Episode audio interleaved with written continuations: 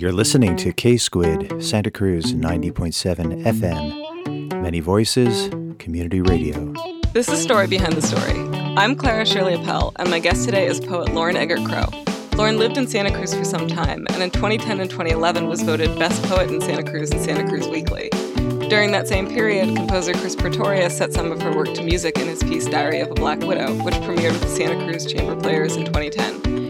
She now lives in Los Angeles, where she serves on the leadership team for Women Who Submit, an organization that empowers women to publish their work by creating spaces where they can write and helping them navigate the submission process. Lauren, it's so lovely to have you here today. Welcome to Story Behind the Story. Thank you so much for having me. It's wonderful to be here. Tell me about your poetry. What's unique about it? What are you trying to work out or work through in your writing? That's a really good question. Oftentimes, I don't know. Sometimes I feel as if I'm writing with my eyes closed and choosing words out of the ether that hmm. I think actually come from somewhere inside my subconscious. And I guess that's one way of saying that I write about subjects that are very personal, but that also I I try to have make them have a sort of universal appeal. I write a lot about the natural world. I write a lot about human interaction in personal relationships. And I try to bring the lyrical and the unexpected and the strangeness to all of my poetry. Tell me what you mean by that the unexpected and the strangeness. What I like about poetry is that it doesn't have to follow the rules that prose does. So with poetry, you can have all different kinds of syntaxes. You can change your sentence structure. You can bring in all sorts of odd vocabulary. You can make juxtapositions. You can use metaphors to really get across the feeling and the images that you're trying to evoke. And in doing that, you tap into hopefully a greater emotional resonance than prose always can. So when I say that I bring the lyrical into my poetry, I prefer to read and I prefer to write poetry that feels different than just talking or that feels different than just reading um, a paragraph of narrative. I want it to feel a little surreal and a little out of the ordinary. I might move really fast from metaphor to metaphor or from setting to setting. I might change the position of the speaker i might even change the the apostrophe meaning the person who's being addressed and i do that to create a kind of sense of confusion even or just feeling a little bit like you've stepped into a different world. So that's interesting to me in part because as I was preparing for this interview, I, am not somebody who consumes poetry a lot in my life. And so I had to kind of like remind myself all the things that I used to know about poetry and, and do some research to really um, come into this interview. And one of the things I kept feeling is that for, for so many of us who who consume poetry but don't write it, it can feel very mysterious, which I think is, is sort of akin to what you're talking about when you say surreal. It's so evocative, it's so packed full of metaphors, and it is really removed from the way that we talk and conduct our everyday lives. So it gets us kind of out of them. Absolutely. Do you think that's a requirement of poetry? Does it have to be mysterious to be effective? Absolutely not. Um, and I think there's a lot of really wonderful narrative poets that are doing great work. And I would, I wouldn't want to see a world where all the poetry looked like mine, or all the poetry made you feel a little bit disoriented and hmm. unsettled. Um, I think that there's, but I, I do think that poetry is so important because it helps us access feelings and emotions and truths that we wouldn't necessarily access in our daily waking lives.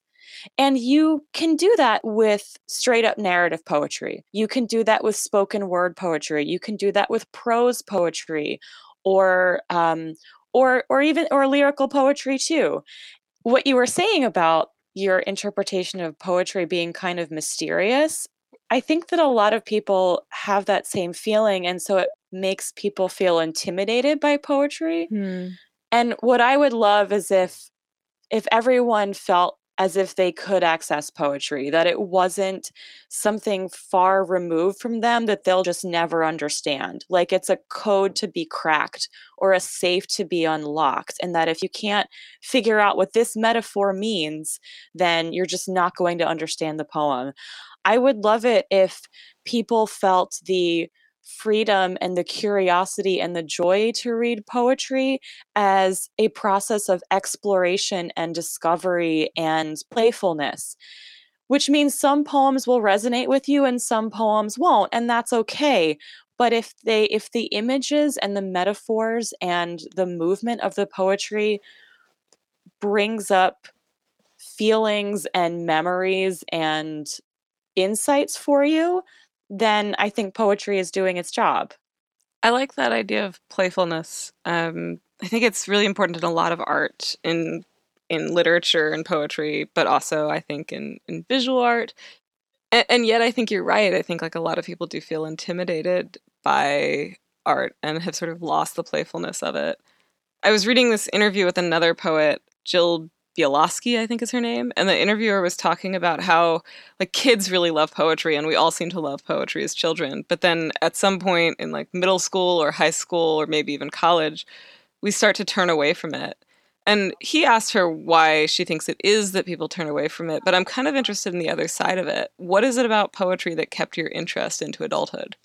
So I've been writing poetry since I was a little kid and it was you know, all through high school and even for some of college, it was the poetry that rhymed and followed a certain form. I think what got me into continuing to read poetry through adulthood is having great teachers who showed me the possibilities of what poetry could do. I'm not really sure what led to this, but I had been operating under the assumption that poetry had to it had to have a thesis statement. It mm. had to mean something and it had to be very obvious. And so poems that I felt were stranger or maybe were language poetry or very lyrical, they intimidated me and I didn't know how to respond to them. But for some reason, I was able to let my brain relax a little bit and then just enjoy poetry the way I would enjoy visual art in bringing in the images and bringing in the beauty and not necessarily worrying about understanding what it meant or figuring out the strategy of the author because I think a lot of us know that that's sort of how we're taught it in high school. Right, the sort of taking apart. Yeah, and and I don't want to completely abandon that method of learning poetry because we do we should be learning about literary language and we should be learning about the different tricks that poets can do with line breaks and with similes and metaphors and conceits and all the different tropes out there. And we should be learning about symbolism but i do think that it makes a lot of us feel intimidated and makes mm-hmm. it seem like poetry isn't something you can just enjoy the way you might enjoy a surreal film or mm-hmm, mm-hmm. a piece of modern art. Yeah, sometimes it's just enjoyable because it's jarring. Yeah, exactly. And sometimes it just evokes a feeling, and I think that is okay too. So I think this is then a good time to turn to some of your work because for for me reading it, there's this through line in a lot of it that I think concerns a couple different things. I mean, one, there's a lot of sort of exploration of agency and kind of the difference between choosing your path and letting yourself be pushed on pushed along. But there's also, I think, a lot of anger, mm-hmm. um, especially in "Bitches of the Drought," which is one that, a collection that we'll talk about a little, little bit later. And it tends to cluster around these moments when agency seems to have been compromised. Am I imagining that, or is that something you were exploring? You're definitely not imagining it. I think I have a series of poems that arise from delayed anger. Um, hmm. I think that probably a lot of women can identify with this feeling of in the moment when your agency is taken away, or in a moment when your boundaries are crossed and you did not say anything because of the fight or flight response, then later there's a delayed reaction of feeling really angry and having nowhere for that anger to go.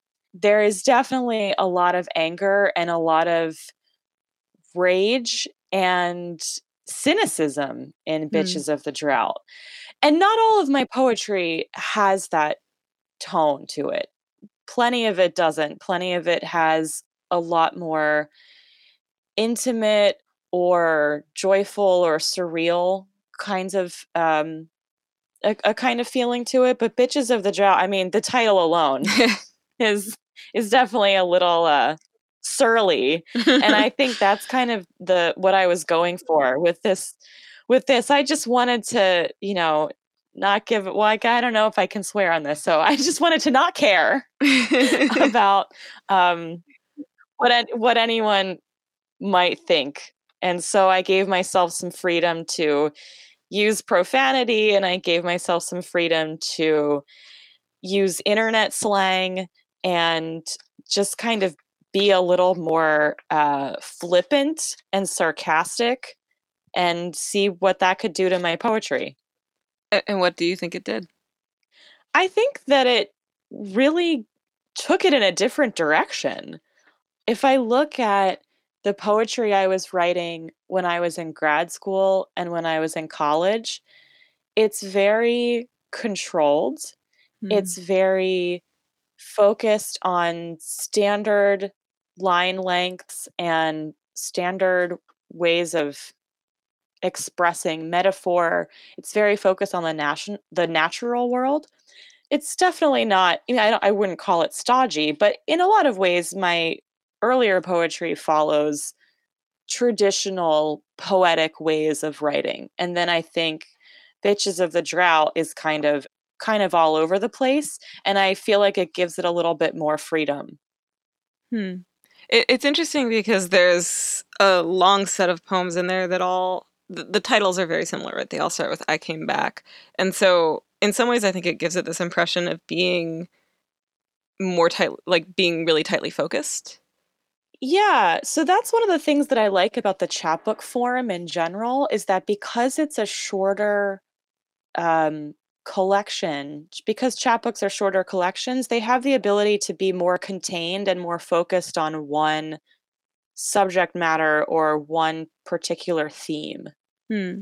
And I think that's why I keep coming back to writing chapbooks. I do want to write and publish a full length collection one day, but the chapbook form is very dear to my heart because it's just this little condensed piece of poetry that feels very singular and project oriented and I've I've that's why I love reading chapbooks and it's why I like writing them. You mentioned that in that collection, there's a lot. that There's sort of a, a lot of stuff that deals with delayed anger. Um, Mhm. is that something that you knew you wanted to explore, or is it something that just sort of came out of the writing process for you? So I wrote a lot of these poems in the summer of 2015. Some were written in uh, 2014, and they were all por- part of an effort to try to write every day in the summer. Hmm. And I think, as any writer will know, just the that can really feel like a slog, and the feeling of writer's block can just not make you feel great. Um, but I would I would keep writing, and I would just and then I'd put it away. And then several months later, I was actually at a Women Who Submit orientation party. And I was looking through all of my free writes and I thought, oh, actually, no, wait, I, I can maybe this can be a chapbook. and then I I put them all together and did a lot of extensive editing and then added some poems that I had written several years earlier that had been published. So the earliest poems in the collection are Confection, fr- which was written in 2012, and also Things I Have Burned Intentionally was written in 2012. So then there's a little bit of an editing and curating that happens with a chapbook too. Very rarely have I written a chapbook and sat down to write and know that everything I write is going to go in it. There's usually a bit of like pulling from other places and seeing how I can patchwork everything together. I think one of the things that I end up really liking about that, and, and I think it goes with the delayed anger theme, though it doesn't have to, is there's just there's a lot of really great there's a lot of really evocative lines in there, right? Um, when I said I was sorry, I was lying in things I've burned intentionally. Um, in Every Boy Thinks He's Socrates, which I'm going to have you read later, there's um, I'm tar- I'm tired of saying well, okay, sure, and whoever sent you the memo that said your job was to say actually okay but actually right? Like there's all these there's all these great little pieces in there that really just sort of i, I don't know they they they come at you like daggers almost. Oh yeah this is the other one in that. I just have you read that poem. Um, what is sex but the jabbing of an old wound anyway? Oh i loved that. I know. Man no one who wants to date me should read these poems.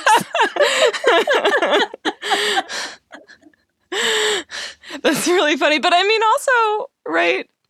I think part of part of it is if this is about interpersonal relationships and about the damage they can do, then I would say anyone who wants to date you should read them. Well, thank you. Um, I mean, yes, I think I think one of the things that I like about any kind of feminist poetry is the way that it makes the personal political. Mm-hmm. And so you might be just writing about interpersonal dynamics, but you're also writing about gender and you're also writing about power. And that's a little bit of the through line in all of my work. Hmm. How power is built and confronted, and how it is constructed and what we do with it when we have it and what we do to get it. Yeah.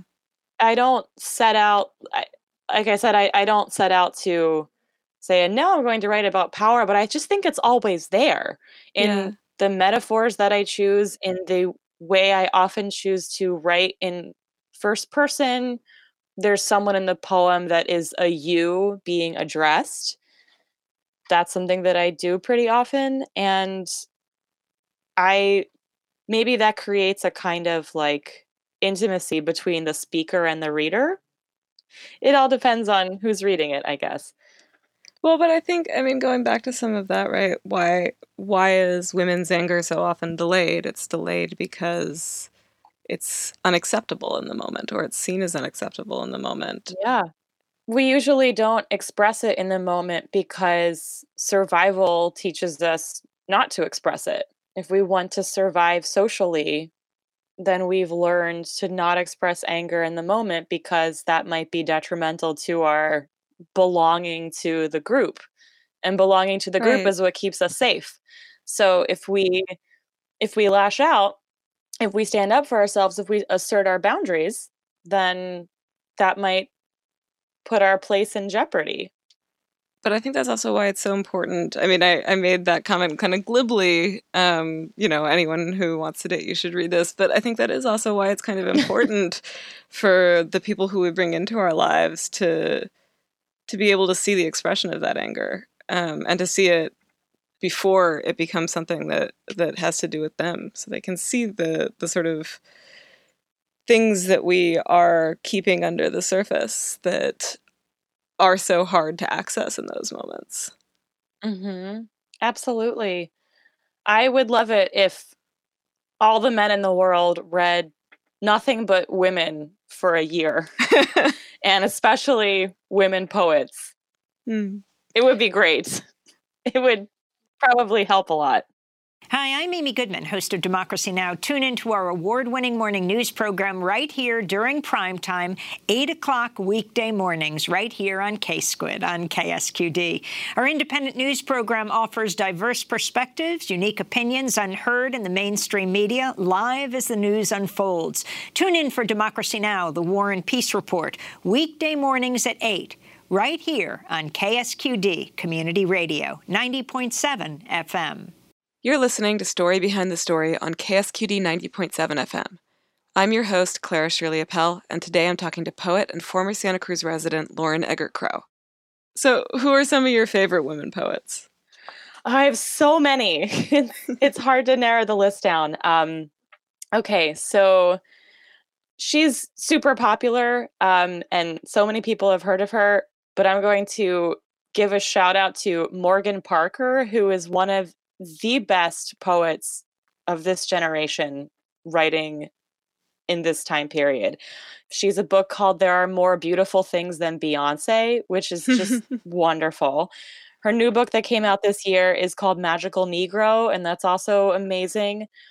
I also really like Wendy Xu. Um, her last name is spelled X U. She has a book called You Are Not Dead, which both of those poets, Morgan and Wendy, I find are the queen of titles their titles are just incredible. And when I read their poetry, I'm just thinking, how do you do it? How do you come up with the they have these long sentence titles that are just wonderful and they add a certain dimension to the poem. Um, in Los Angeles, I'm going to also shout out the two of the founders of Women Who Submit, who are also poets, Sochi Julisa Bermejo and Ashaki Jackson. They are both writing some really important and beautiful and powerful poetry of witness. Sochi has a book out from Sundress Publications, which also published Bitches of the Drought. Mm. Um, her book is called Posada. And Ashaki Jackson has two chapbooks. One is called Surveillance, and one is called Language Lesson. So those are two great LA poets. Um, another great LA poet who is also a Press sister of mine. Um, she has a chapbook with Dancing Girl Press, which published in the Songbird Laboratory. That's Lisa Cheby. She has a collection of poetry called Love Lessons from Buffy the Vampire Slayer. so if there are any Buffy fans out there, I highly recommend that. I mean, and then I actually I have some names of Bay Area poets Oh, um, that all live up in the San Francisco Bay Area. There's Leticia Hernandez. There's Norma Liliana Valdez. There's Maya Chinchilla, uh, Yaccaira Salvatierra, and Susie Huerta.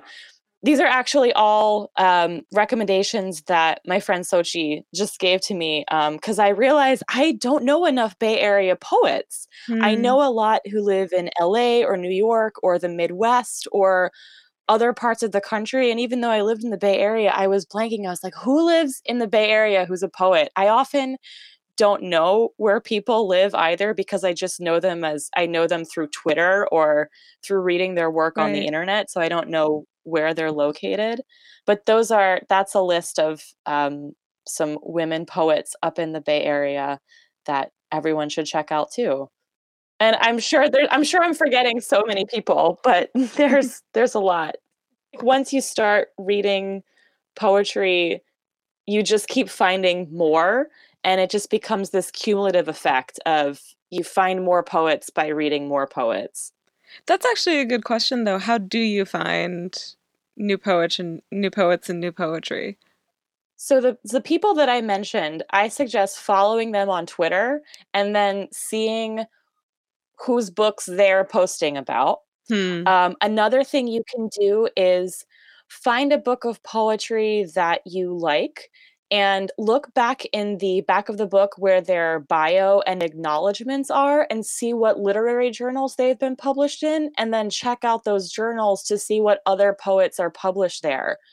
Or another thing you can do is you can pick up an anthology that might have some might have a unified theme to it People who are interested in Los Angeles based poetry can read The Coiled Serpent from Tia Chucha Press because it's all Los Angeles based poetry.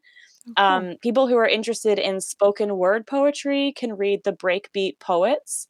There's three volumes of that, and that has some really amazing spoken word poetry, particularly young black and brown poets who are writing amazing poetry of witness and poetry that deals with both interpersonal themes and um, political themes and themes of social justice. Hmm. It's it's interesting. You were saying earlier that um, you tend to write about personal topics, and of course, personal veer into the political.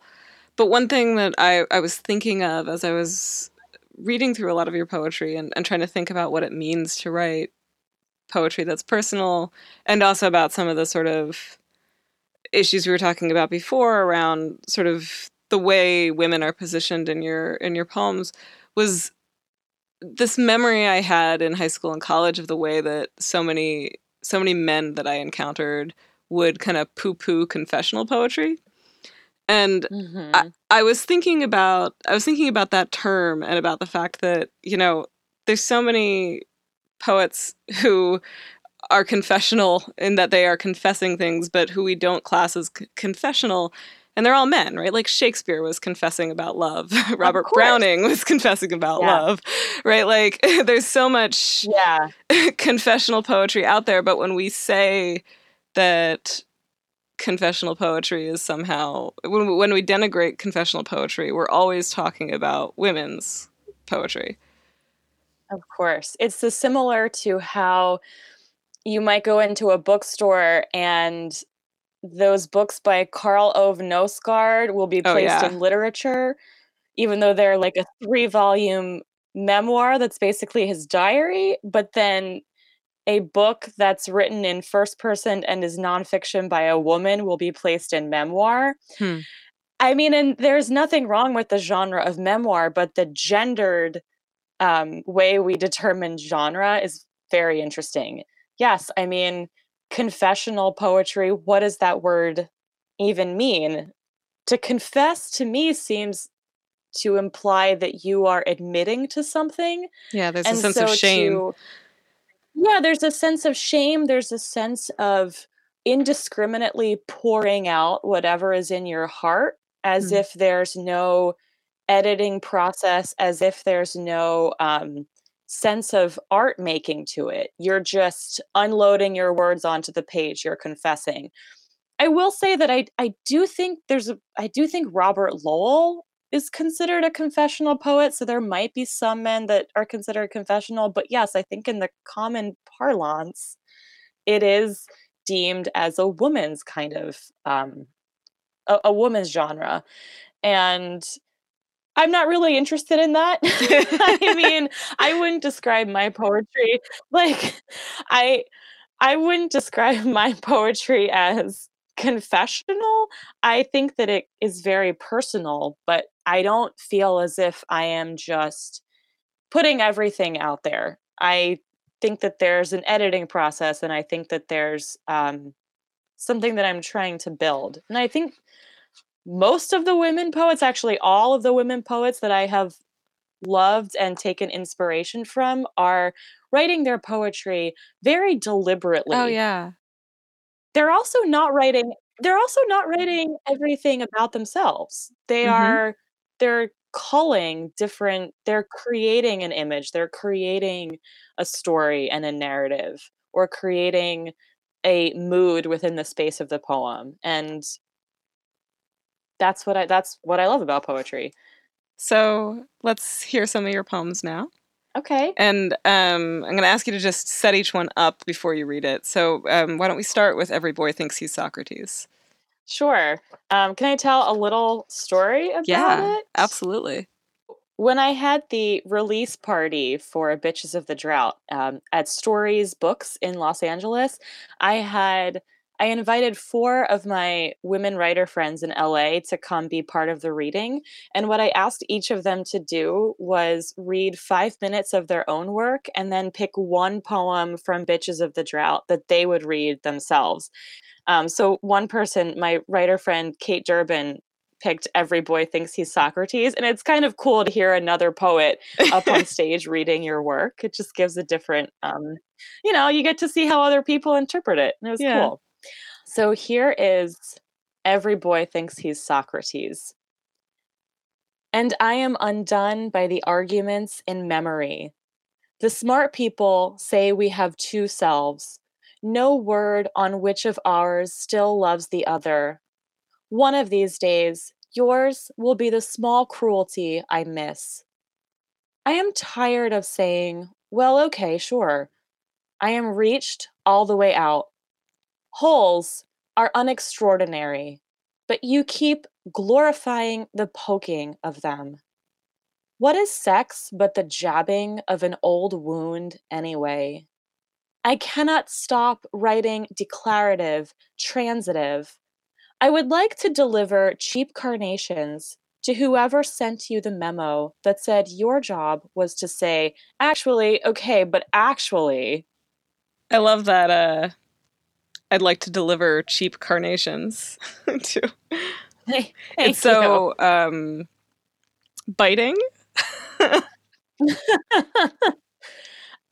I, I definitely like to have some bite in my poetry. I've found that that's been coming up more and more lately. And honestly, I think that reading contemporary poets of this generation is what's giving me permission to do that. They are loosening the rules and making poetry into way more of a beautiful imaginative playground than it's been in a long time. Good to have more play. The next one I'd like you to read is Heaven Make Me a Warrior to Slay All the Bad Magic. And again, if you can just tell us a little bit about it, set it up a bit. Absolutely. So that was another poem that I wrote in that same summer. And usually, what happens is I write my poetry without any line breaks. I just do it stream of conscious and it's all like Hmm. prose poetry. And then later, I'll add in line breaks and stanza breaks and change up the words. I guess that's a pretty normal editing process now that I think about it.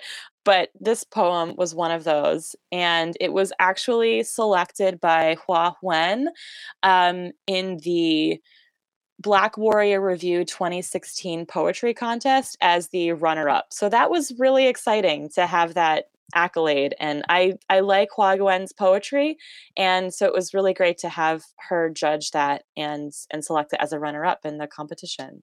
So this is Heaven Make Me a Warrior to Slay All the Bad Magic. Your voice in me, and then the ghost of your voice in me. Spent my last nickels on your pretty blues, vexing declaratives, honey tongued and fortune. I am still, I am still, I am still furious as a boxed up zephyr. Make me make you regret coming towards me and my barred elbows. Sideways thunder on a Thursday. Yeah, again, it's got a lot of those really evocative phrases, right? The furious as a boxed up zephyr and vexing declaratives. The next one I have in here is How It Felt to Be Born.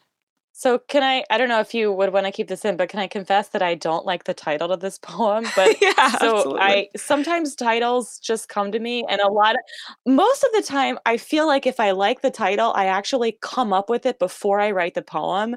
But Oh, very often I write the poem without a title and then I'm racking my brain to think of what to call it. Like I wanted to submit this and I was like, what do I call this thing? And then I picked this title and this was chosen as a finalist in the Tupelo Quarterly's competition.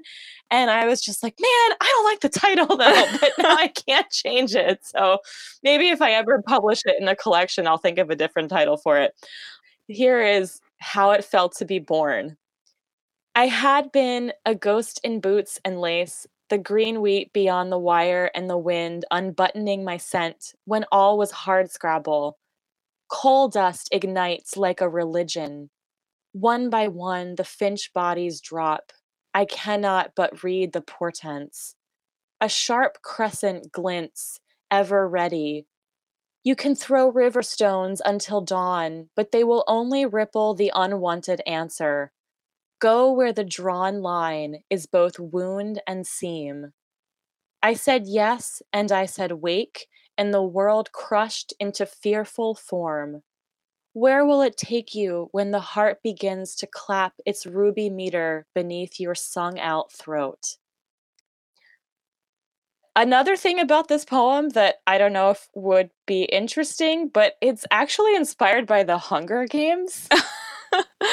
the book, the Suzanne Collins book. Yes. Yes, yes, the Suzanne Collins book, The Hunger Games.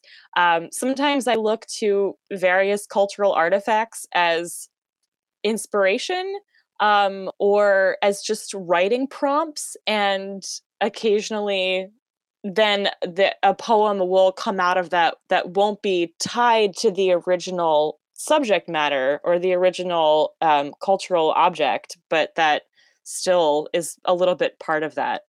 the last one that I have on my list, and then I'd, I'd like you to select something. Um, the last one on my list is Constellation. Yeah, so this was done for um, my friend Lisa O'Neill, who I went to grad school with, has a blog called The Dictionary Project where she assigns writers a different word and then asks them to write a poem based on that word. So she assigned me the word constellation, and this is the poem that I wrote Constellation. We drew a line from star to star. It did not give us a map, but a story of our drawing. We drew the line deeper. It did not give us blue and chalk white chart, but a vibration, as in the string between two tin cans. It did not give us a song, but the beginning of a song. We drew the line farther. We tried to connect. It did not give us a connection, but a severance, as lines do. We were many. The name of the line was time. There were years between each star. Orion was the story of a million years. I said, Draw a picture of me in the sky, but the points you marked my outline with, some didn't exist anymore. There are pieces of that that are so interesting, right? Like, I like the part about the blue and chalk white chart because that's about how we see constellations represented a lot of the time. Mm-hmm. That there still are these sort of pieces that seem like they are, in some ways, about personal relationships. We tried to connect, it didn't give us a connection, but a severance right? Mm-hmm. Those ways that it becomes not just about the word itself and the object, but about something deeper. The poems that I love best tend to pull metaphor that ha- that is multivalent. I think that's what's the that's what's the most beautiful about poetry is that there's multiple ways of interpreting it and and internalizing it. So now I'll, I'll let you set up whatever it is you've chosen for us. I have a couple poems that were published a few summers ago from my chapbook in progress, and they're they're all untitled. Um, but I'm going to read one that was published in Dum Dum Zine, which um, this was in 2017. This is the poem. Put a little hunger in it, would you? I don't have all day to be capsized. I uncoil in summer, waiting for boys to roll a barrel of watermelons my way, kiss me dry across California. The ones who think of me are never the ones.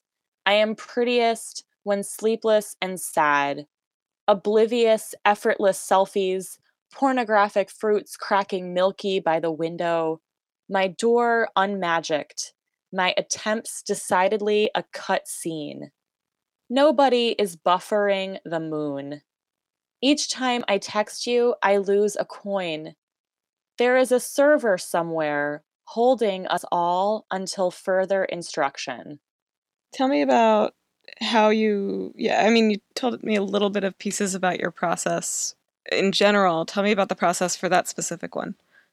Sure. So these collections, these this collection of poems came about in a really similar way that Bitches of the Drought did, in that it's it was a summer of writing and free writing, and um, then it was actually put away for three years, um, wow. and then worked on later.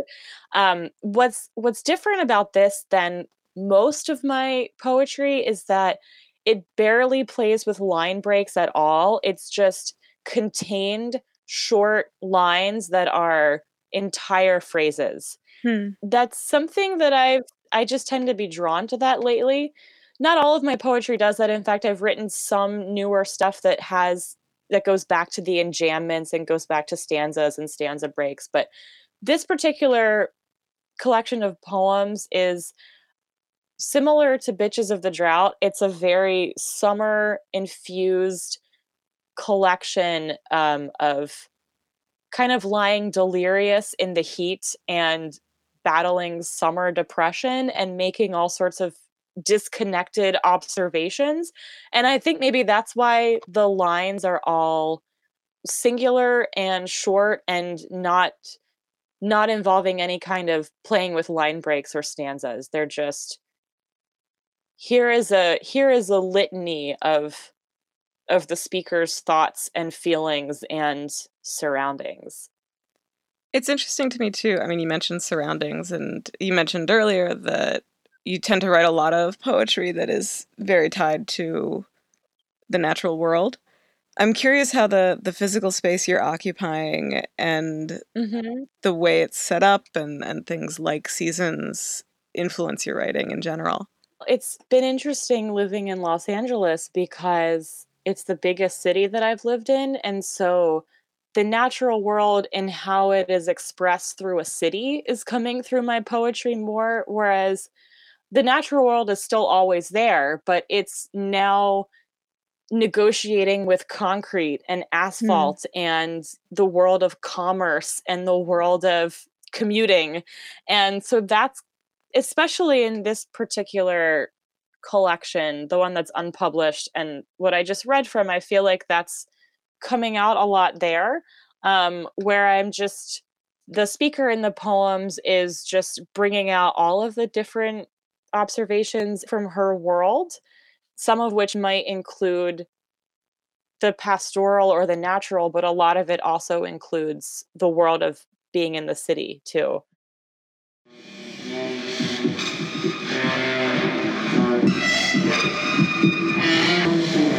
For the best and possibly worst in industrial, avant garde, and outside music, tune into The Other Side of the Tracks, Tuesday mornings from 12 midnight to 3 a.m.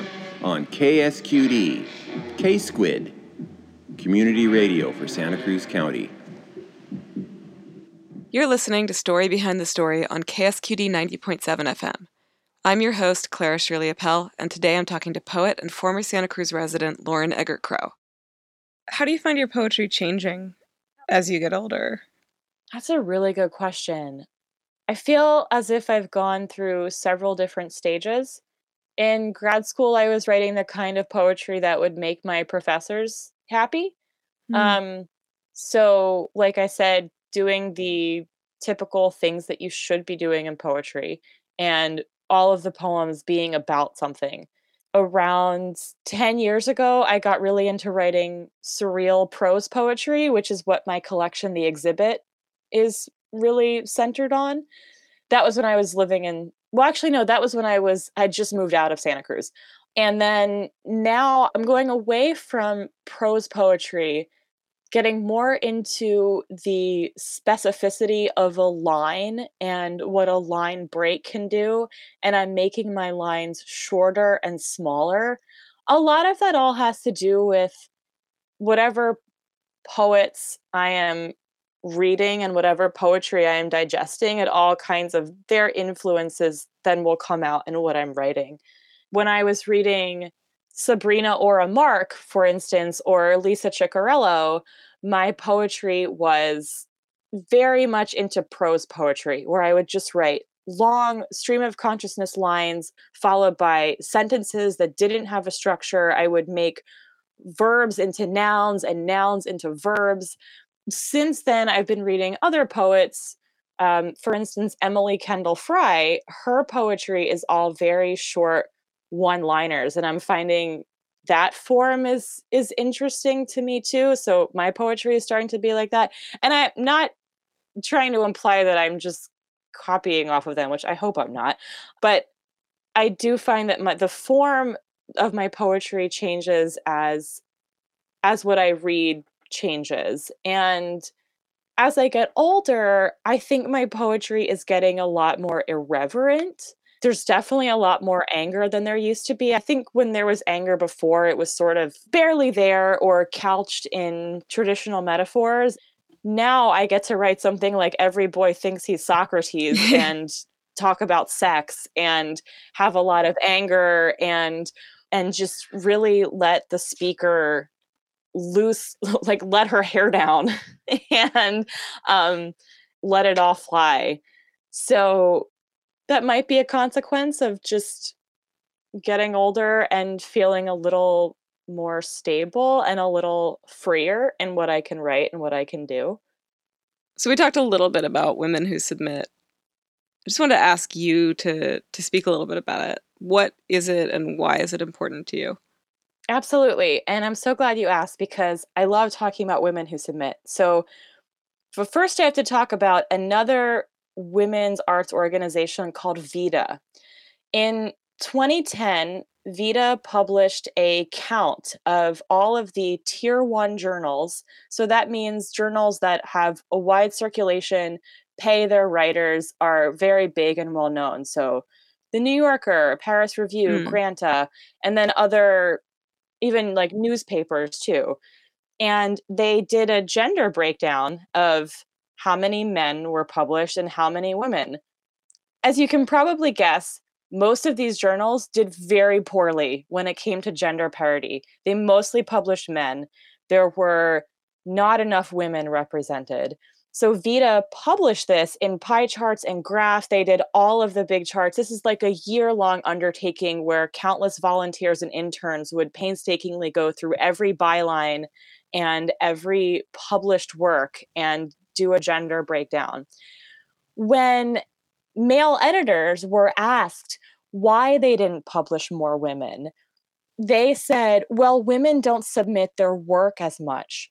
Mm. Or when women are rejected, they don't resubmit their work. We get more submissions from men.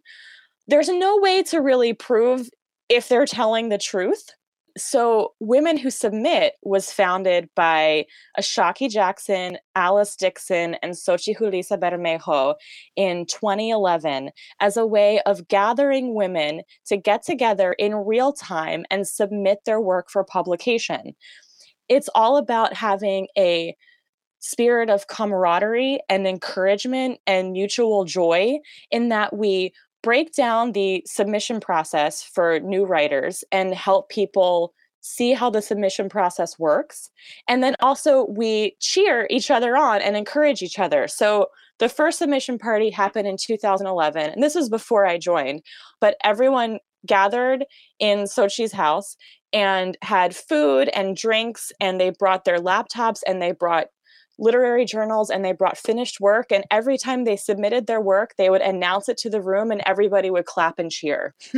That's the backbone of what Women Who Submit does. Every month, we have a, a gathering where we invite new writers and writers who we know to come together and submit our work for publication. And when you submit something, you announce it to the room and everyone claps and cheers we have we also have virtual spaces. We have a facebook group and a facebook page. We're on instagram and twitter.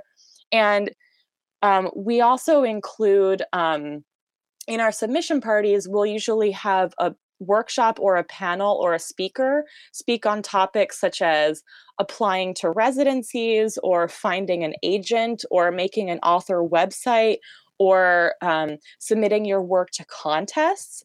So I've been on the on the Women Who Submit leadership team for three years now, and it's been a wonderful experience in my life. It's such an important part of my life in LA, and I think it's a really important part of the literary landscape in general. Um, we bring in there are new women writers, and I should say women and non binary writers are coming in every week, every month, bringing in their new work, bringing in their finished work ready for publication, and learning about all the different journals that are out there, learning how to put a submission packet together, learning about how to write a cover letter. And one of the things that we like to do is we also have a rejection brag. So whenever we get rejected from something, we also announce that and everyone cheers because getting rejected means that you put your work out there. And this is all to advocate for greater representation of women and non-binary writers in the literary world because it's too dominated by people who have more power and it's too dominated by voices who we've been hearing for so long in in publishing and in writing.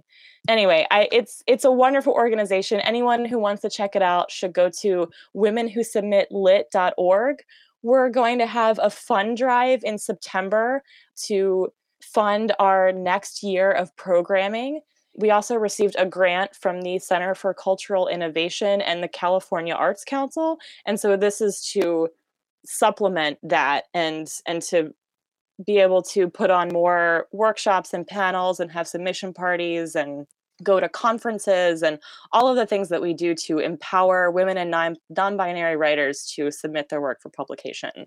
Well, that's great because this this episode is going to come out in September. Wonderful. So perfect timing. And the information is again that website is uh, women who submit lit.com. Is that right? Dot org. Women who submit lit.org. You can follow us there. You can follow us, yeah, at Women Who Submit on Twitter. We have a Facebook page that you can follow. Uh, so our headquarters is is in Los Angeles, but there are chapters all over the country and some in some international countries as well. So you don't have to live in LA to be part of Women Who Submit. I think we have a couple Bay Area chapters, and you can find all of that info on the website too. Great. So I am a I'm a huge advocate for what we're doing and really proud of everyone who's part of it. it's about time for us to wrap up, but I want to ask you before we leave, what are you working on these days? These days I am trying to get this unpublished chapbook published, but I'm also writing some new poetry that hopefully will become part of a full length collection. It is nowhere near it's nowhere near finished yet, but I think that this time I actually want to set out with the express intention of writing a full length collection that has one through line and that is longer than a chapbook. So I'm working on that. Lauren Eggert Crowe, thank you so much for joining me today. Thank you so much for having me. You can learn more about Lauren and her poetry on her website, laureneggertcrowe.com, where you can also find links to her poems, essays, and chapbooks. And you can find out more about Women Who Submit at womenwhosubmitlit.org. I'll put both of those links on the KSQD blog, which you can find at ksqd.org. The story behind the story is produced for KSQD 90.7 FM by me, Clara Shirley Appel. Our sound engineer is Lanier Salmons. He also wrote our theme. The music you're hearing is Diary of a Black Widow by Chris Pratorius Gomez, and it features poetry written by Lauren Eggert Crowe specifically for the project. You can find a full length recording as well as the score on Chris's website, www.pretorius.com.